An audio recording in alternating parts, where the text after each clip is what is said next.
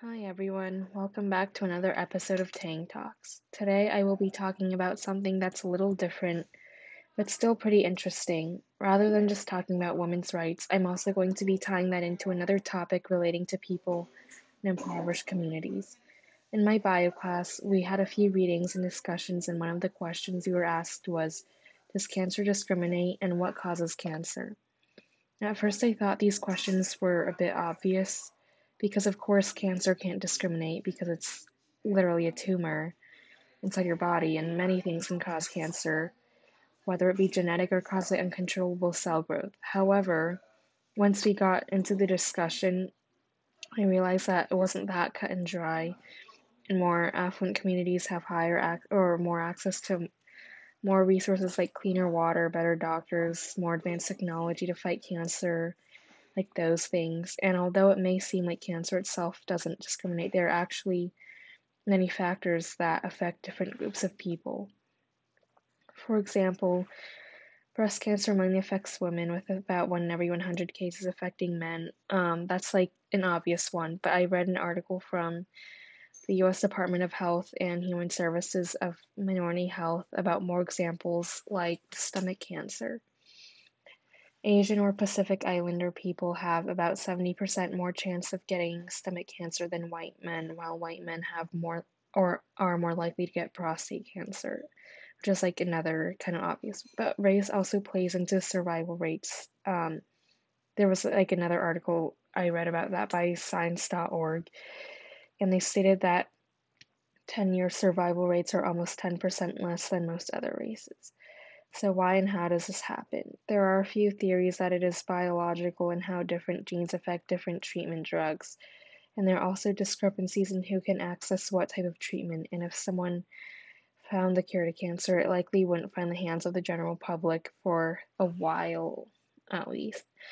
And based on what I have read and simply by like common knowledge, would probably first be given to like the more what's deemed as like more important people like the president or like few of the people that are higher in society and the cost would probably be astronomical and most people would not likely be able to afford it which is another example of how people can be at a disadvantage when it comes to these things and there are numerous more instances like these and these examples are just a few of them. I know that there isn't really anything you can do about it right now unless someone finds a cure for cancer, but I doubt that it will become readily accessible anytime soon if someone is able to develop it.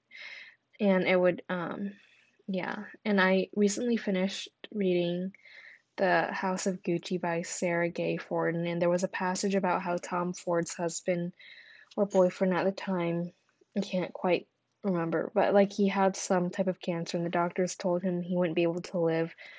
Um, but Tom Ford was able to get a better doctor and he was able to get better, which is, or Tom Ford's significant other at the time, um, which is a very big difference in being told you wouldn't be able to live much longer. And people who are able to make those phone calls have obviously a lesser chance of dying than people who aren't.